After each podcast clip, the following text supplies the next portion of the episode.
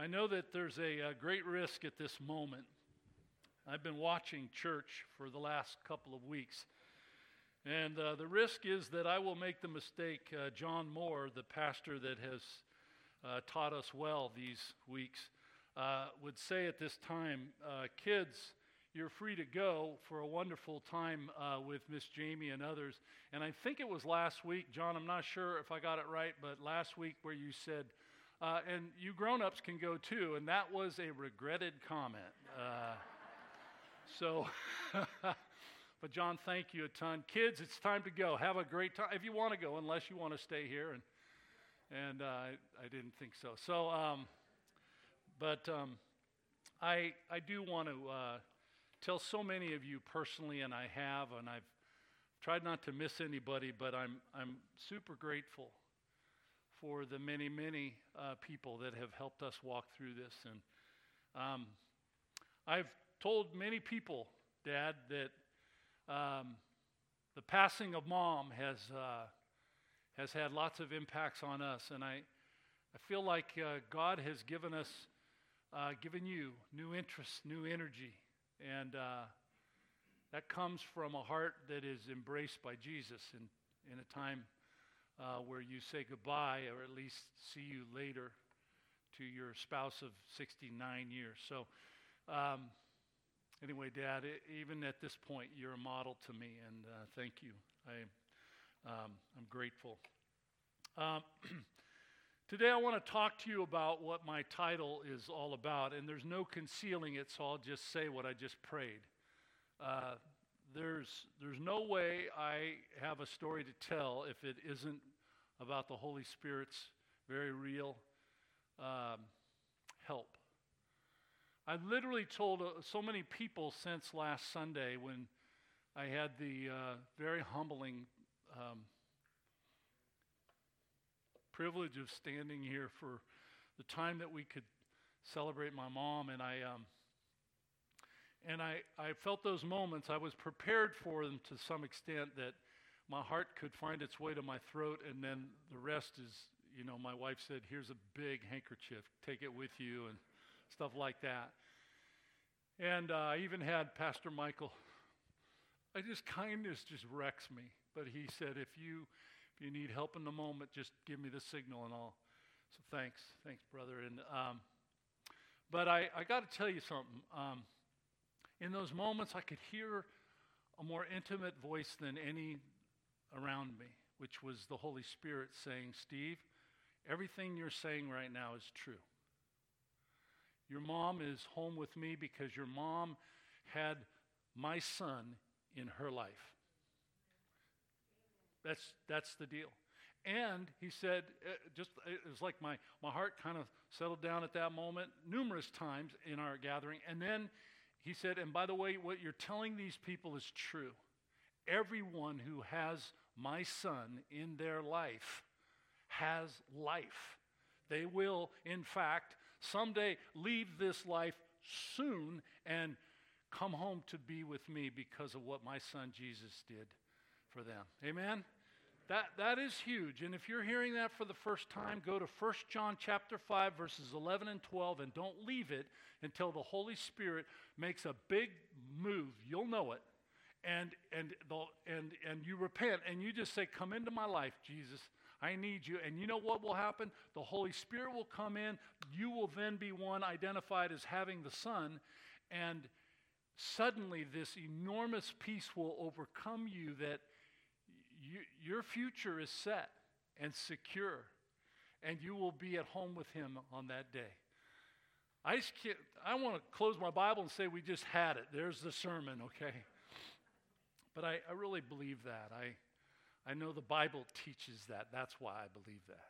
So um, uh, I want to go from that to something funny, okay? Because uh, the Bible tells me a joyful heart is good medicine. So uh, I don't want to get sad for too long, um, but I want to be real. You know, hearts hurt and they stay sad sometimes for long seasons. I get that. Uh, but I want to talk about a president that I was very impressed with and still am. He's, he's no longer president and he's no longer alive. uh, but it, I'm referring to President Ronald Reagan. And he said a lot of very, very funny things. He was famous for quick witted words, right? And, and he was known to make people in Washington that are beyond serious, whatever that word is, um, laugh. He was known to just bring a chuckle and a bunch of, you know, in a, a press meeting, in a press conference. And, and um, he did a lot of that during his eight years in the White House. But none laughed louder than when he said this. The nine most terrifying words in the English language are I'm from the government and I'm here to help. I just love that. And, and I don't know if he, origin, probably didn't originate it, but who cares? You know, it is, it is the satire of that statement uh, lives on, doesn't it? I mean, really, the truth is, most people get the humor of those words because when they faced a need, and pause for a moment and get that need that you're thinking of right now. When they faced a need, government is often an unlikely source of help. Not always. I'm not throwing everybody under the bus. About 99%. No, just kidding. Uh, do you get the idea that people, their experience have borne that out to some extent? Uh, Best selling author uh, M. Scott Peck Raise your hand if you remember that name at all. Uh, so, some of the 10 million people that bought his book, The Road Less Traveled, remember it. And if you, like me, became a fan of his, you realize that he wrote that book before he surrendered to Jesus. He had a Christian background in his parents and such, but he hadn't made a decision for himself. That was my story. I had Christian parents. I had a dad who was a pastor. That means he carries a key. I thought to heaven at the time, but to the church. He, he was, and, and I had to bow my knee myself. So Scott Peck wasn't a Christian when he wrote this book. But I, I think I've discovered the secret for why he sold an insane number of copies. The opening three words of the book rang a bell that kept ringing and ringing and ringing across this country and around the world in many, many languages. The book was printed. Three words life is difficult. You think, well, duh. Well, if you had said it, you would have made millions too on a book, right? Uh, life is difficult. His simple sentiment resonated with scores of people, and it still does. We haven't found the magic cure. Um, and let me be honest, I know that many of us have found uh, exceptions to difficult. So, in other words, you're not sitting here going, I'm about to blow up because it's difficult all the time for me. Maybe, maybe, and I don't want to dismiss that for anybody here or watching today. But, but most of us have found uh, alternatives, at least places where we can go and give us a, a reprieve, a respite from difficult. I, I think of Disneyland because uh, we used to live near it and went there often. And of course, its nickname is the, the happiest place on earth, okay? And, and maybe it's true.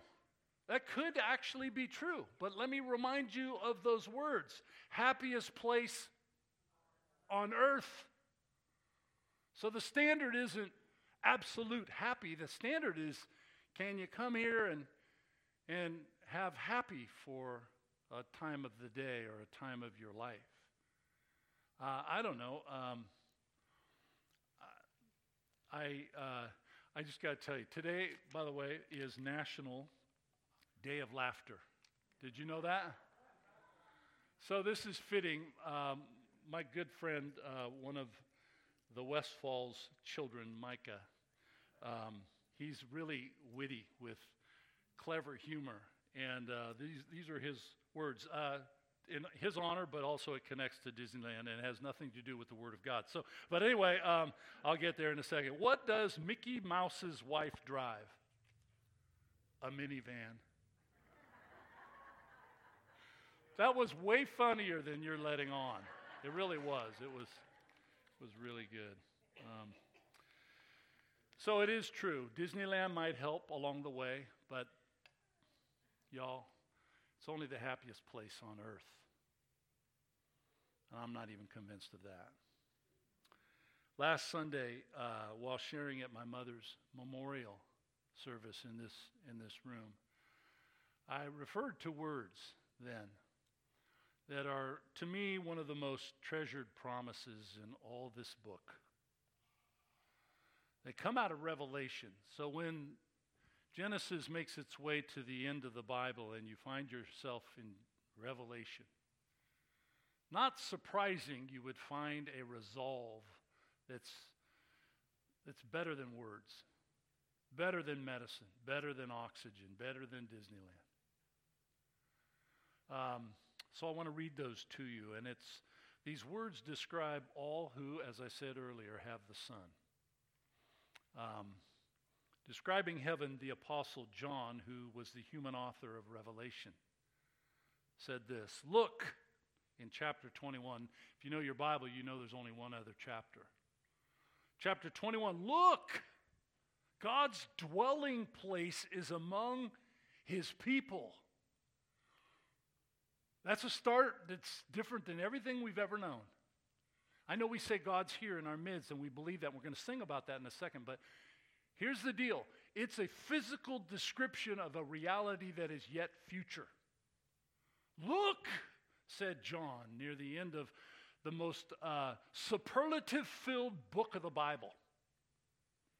He gets a prize, he gets a Pulitzer for coming up with enough descriptive language to try to capture for humans heaven.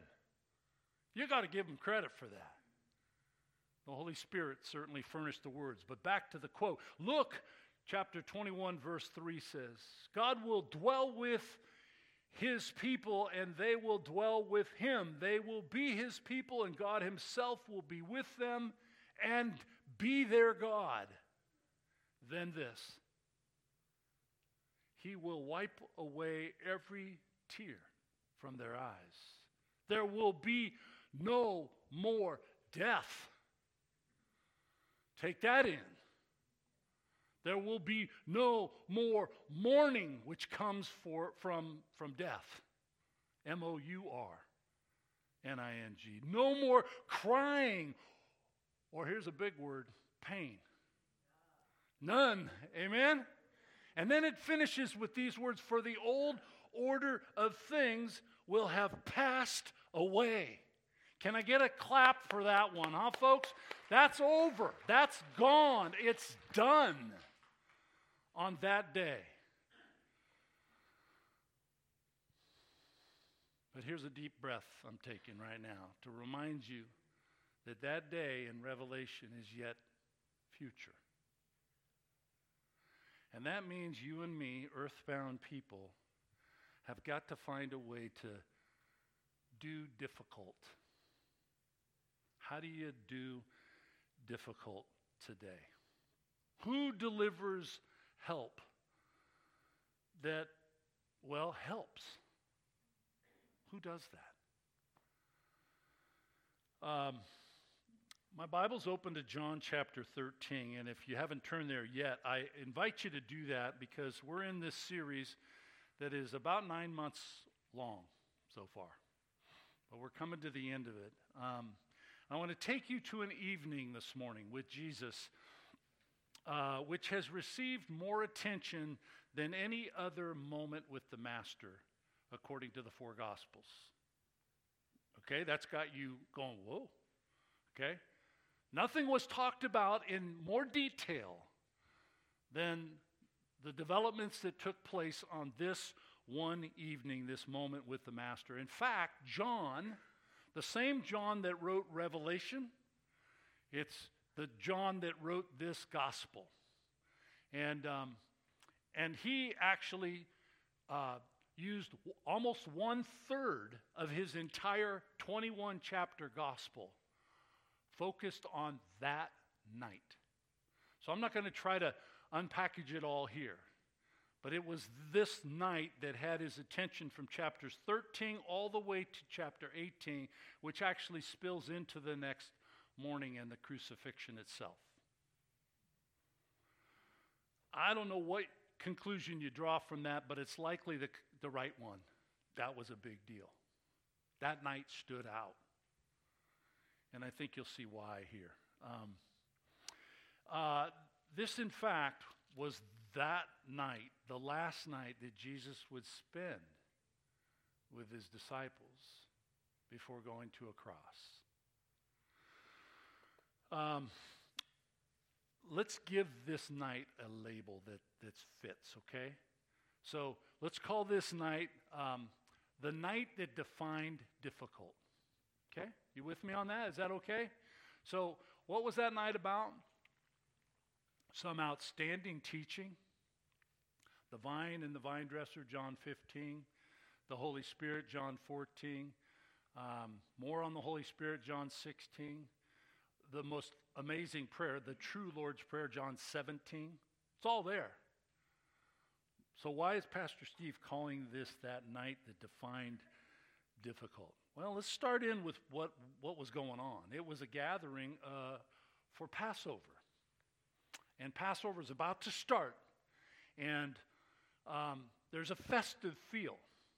It's been a festive feel since way back in Exodus chapter 12 when God delivered his people the death angel passed over the Egyptian uh, uh, homes that housed Hebrews uh, and uh, did not pass over. In fact, took out the firstborn male of every, every house without the sinless blood of a lamb. Or I, I say sinless, that's Jesus, but the, the blood of a perfect lamb, unblemished.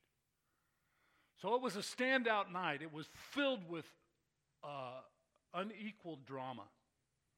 And ever since Exodus 12, it had been celebrated. It's a, it's a reflective evening.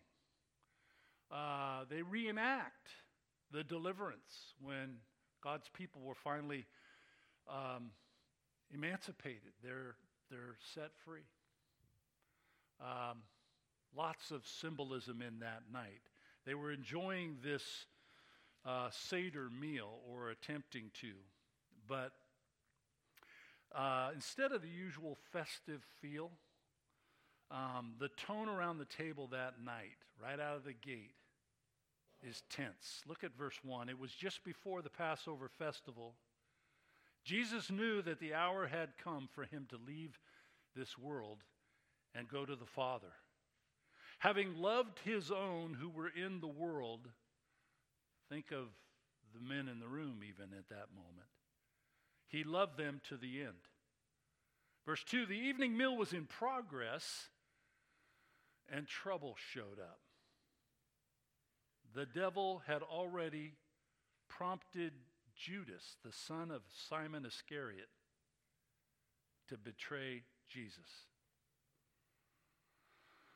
So we got Jesus and 12 disciples, and we have one of them that has a, a heart that's already been prompted to go against Jesus. I don't know what that looks like, but it's dark.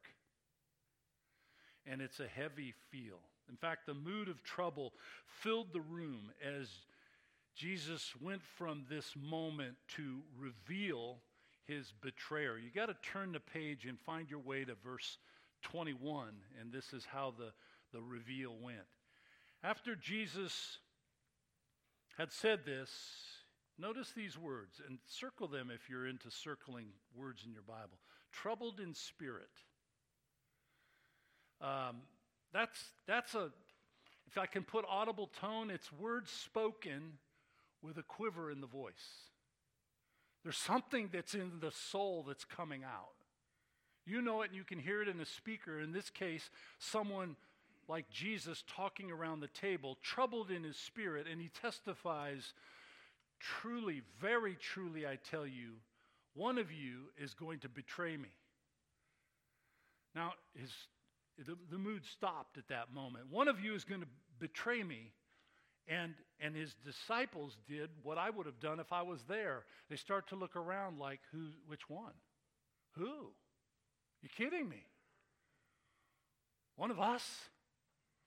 And I don't know if they began to focus on one or somebody else for some reason. We're not told. But one of you will betray me. And they begin to look around at one another at a loss as to which of them he meant. One of them, the disciple whom Jesus loved, presumably John, the writer of this gospel, sort of a modest way of putting it. One of them, John, was reclining next to Jesus. And Simon Peter motioned to John and said, Hey, hey, ask him which one it is. Find out for us. Which one is he talking about? So, leaning back against Jesus, John asks, Lord, who is it? It's the one, Jesus says, whom I will give this piece of bread when I've dipped it into this dish. And then, dipping the piece of bread, he gave it to Judas, the son of Simon Iscariot. And a terrible verse to read is verse 27. As soon as Judas took the bread, Satan entered into him. He's gone from uh, promoting darkness in Judas' life to now being the possessor of darkness in his life. I don't know if he shook or revealed any evidence of that, but Jesus says to him, What you do, what you're about to do, do quickly. Notice verse 28 says, No one understood why Jesus said this to him, and they assumed, well, maybe he's going to go out and feed the poor because he was the treasurer, something like that. Moments after this, it, it, um, he, Judas has left the room. There are now 11 of them. And Jesus' next words are both um, concerning and confusing uh, because he announces to the 11 that he's going to be leaving. Notice verse 33 My children, I will be with you only a little longer. Um, maybe I feel that more personally today, but I've never liked goodbyes. I just haven't. I have me- memories of being at my grandparents' house, and my dad's mom and dad, and and um, it was time to go back home. And I remember um, my mom and dad would come and get us, and we would be in the in the car, three kids, and and, our car was a um, was like a sedan, I guess. I'm not sure uh, how big, but seemed big to a little kid. And w- there were three of us, so one got to lay in the back window sill. Remember that good old safety measure, and then. Uh, and then one was across the seat, and the one that really got ripped off was on the floor in the back seat and the hump in the middle. And they're still walking with a limp today. But anyway, you get the idea, right? And I remember always wanting that back window because I could look back as we drove away at Mimi and Graham, who stood in, in the front uh, driveway of their house. And I would just sob, just bawl my eyes out. And, you know, I'd think, how can I jump out of this car right now and, and just go back there because I missed, I didn't want to say goodbye. You know what I'm talking about. And, and so these guys probably had some of that, only maybe a, a heightened version of that because they'd been with the man, him, three years. And they hear him say, I'm going to be with you only a little longer. And you will look for me, and just as I told the Jews, so I tell you now, where I'm going, you cannot come.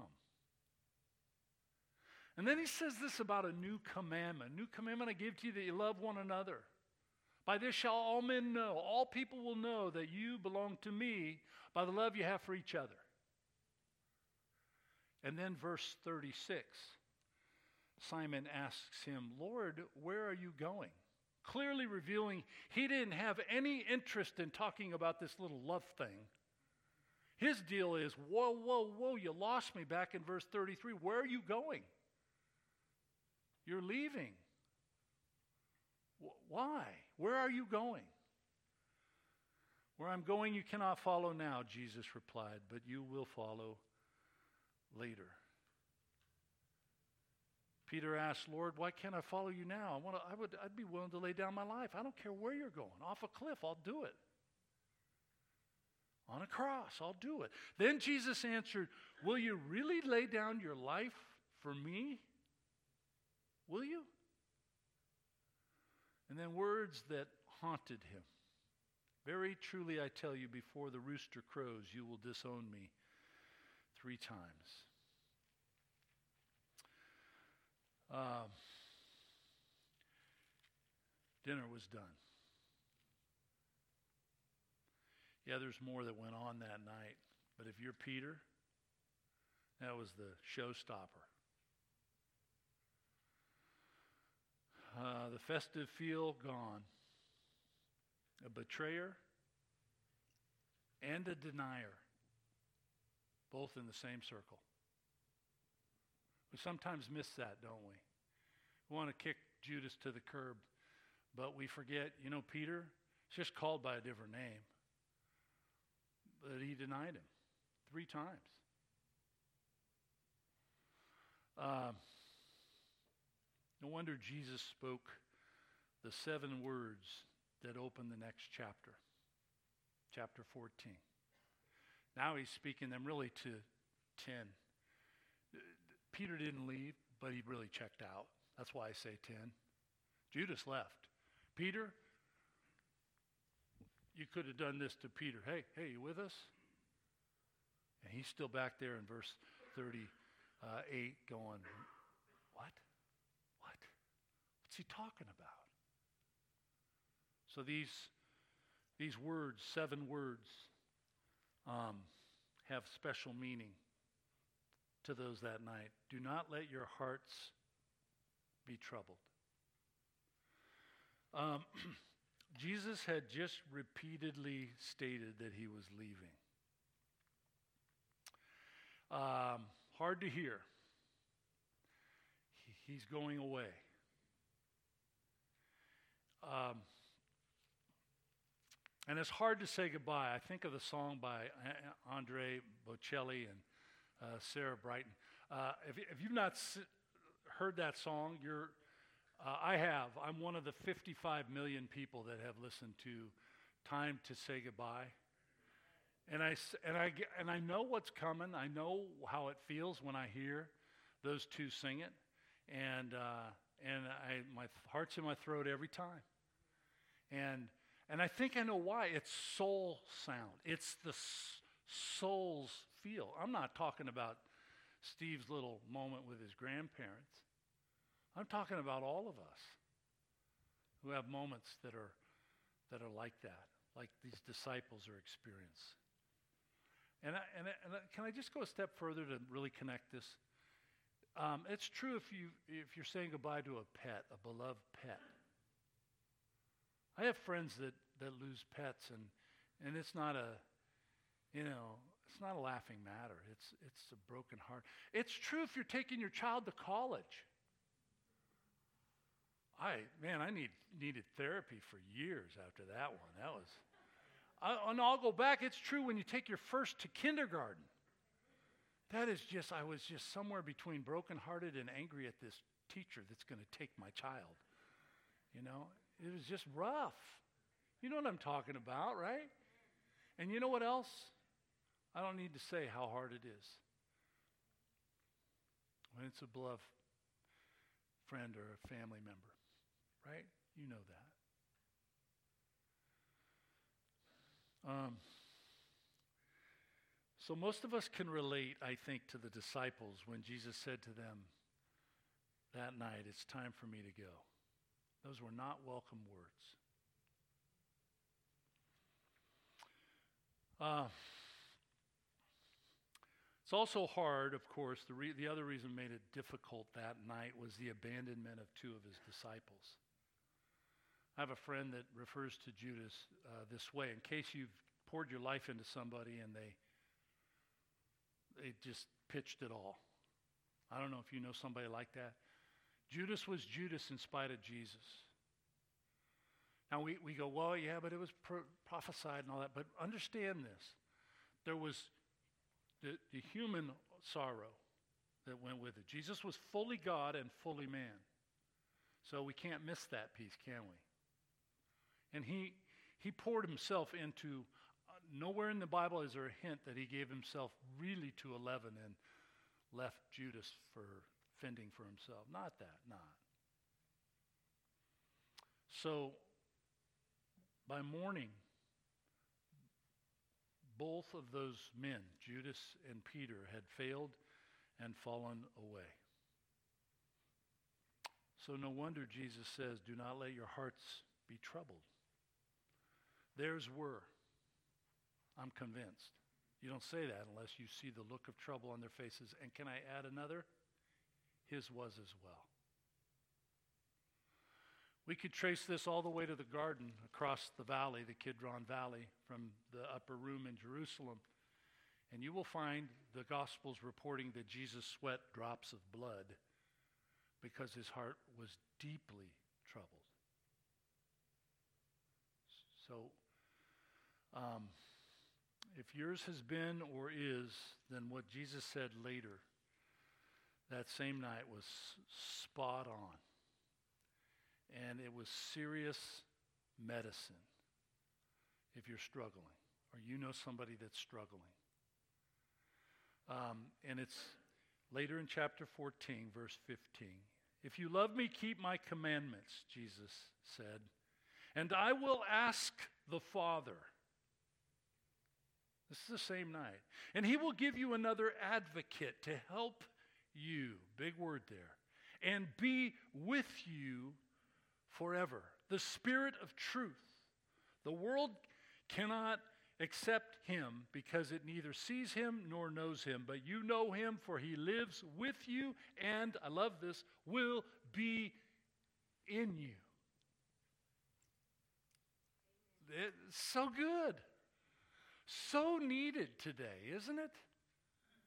That was, that was oxygen to these disciples. The Holy Spirit is with you if you have your my son in you. The holy spirit is with you and in fact he will help you.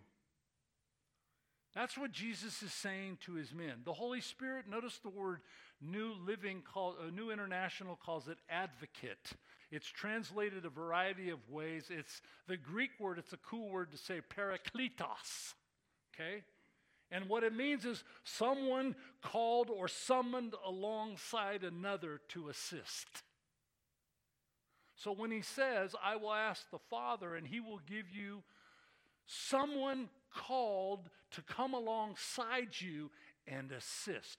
The word is help. Isn't that great? This is a God that doesn't leave us alone. The Holy Spirit is all you would want or need in trouble. Y'all, that's so true. He uses others as a delivery system all the time. Hebrews 3, Hebrews 10, 1 Thessalonians 5, it's all over the Bible. Encourage one another, encourage one another. You know, pour it out. But no one's better at that than the advocate, the one summoned alongside to assist to deliver help. The Holy Spirit stands beside us and provides timely help. To my question earlier, how do you do difficult? You don't do it alone. You, you don't. Not with any measure of success. 100% of my response to last Sunday. Can I tell you right now, to this moment, is the credit of the Holy Spirit of God. Saying, Steve, it's true. Keep telling it. Keep inspiring my people to hold on to me, to cling to me for help, because they need it. Philip Yancey, you've heard me tell a hundred times that he's my favorite author. One of the reasons is his simple insightful words about the Holy Spirit. Listen to this one sentence. The very titles, writes Yancey, of the Holy Spirit intercessor, helper, Counselor, Comforter. Those are all titles used. I could give you passages where they're used in the New Testament. The very titles, Yancey says, of the Holy Spirit imply that there will be problems. Why do you need an intercessor? Show me your hand if you've ever prayed a prayer and you're not sure it got past the ceiling. Right? Show me your hand if you've ever been in so much pain you couldn't put words. You, you couldn't. There were no words, there were just tears. And, and in that moment, you felt heard. It's the Holy Spirit interceding, Romans 8. Amen. Amen. That's you're not alone. He lives in you. That's what he says in verse 17. He will not only be with you, he will be in you. Wow. I want to I want to take you to one other verse that I've found great help in, and it was um, centuries before this night that we've just thought about. When the sons of Korah, they're like the worship team in the temple. They led people in God's, into God's presence. They were worship leaders, assistants in the temple. Um, and they, they um, are responsible, humanly speaking, for about a dozen psalms. Psalm 46 is one of those.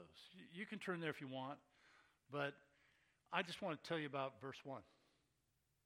Because Psalm 46 is, in fact, um, great news uh, for people who are in trouble. People then and people in this room. Um, and what they, um, you probably, some of you came today. Some of you are joining us today online because there's a measure of trouble that's really about to take you down. And so Psalm 46 1 says, God is our refuge and our strength and ever present help in trouble.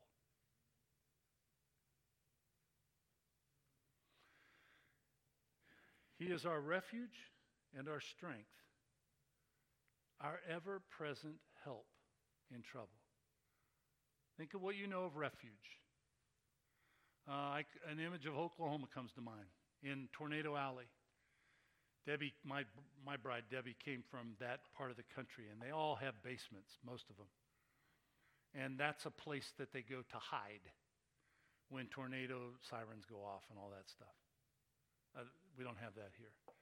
We hide for riots here. But anyway, um, and and shel- refuge comes to mind. So uh, shelter in danger is what a refuge is, right? So we, we're we're not reading here of some promise that says because we belong to Him, we'll be removed from the problem.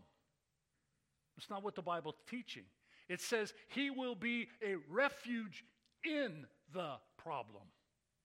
You see the difference? You may be in the fire for a while. You may be in the flood for a while. You may be in the hurt for a while.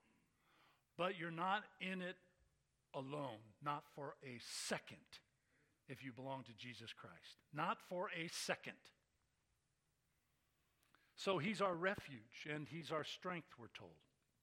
What, what, trouble, why, why would you say strength? Here's my autobiography because trouble takes it out of you, doesn't it? Difficulty comes and it takes it, you get tired, you get weary, you get worn out. You start staring at walls. Um, but the Holy Spirit comes alongside and He does what? He is our strength. That means He renews our strength. Question you're in Psalm 46, verse 1, how often does he renew our strength? Like a Tesla overnight? Ever present is how the verse ends. He is our ever present help. Uh, the entire time we're in trouble. So, are you in trouble today? Are, are you in difficulty today? Do you need help today? Um, then Jesus says, Let me in. I will come into your life and I will take up permanent residence there and I will bring with me refuge and strength in an unending, continuous way. These words that I want to read to you now sum up what I've been trying to get at in this moment with the Master in describing life is difficult. And I know this uh, not all phone calls are made in a casual way. That's why we have 911, right? If you have a, a real problem, you call 911, and it's like stepping on the gas to get help. What I'm saying is, some troubles are urgent. They call for urgent kind of help. The Holy Spirit's help is better than urgent.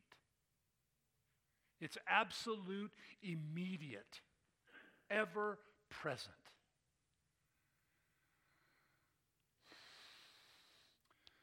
So I want to challenge some of you to correct a view. I've had this view, so I know what I'm talking about.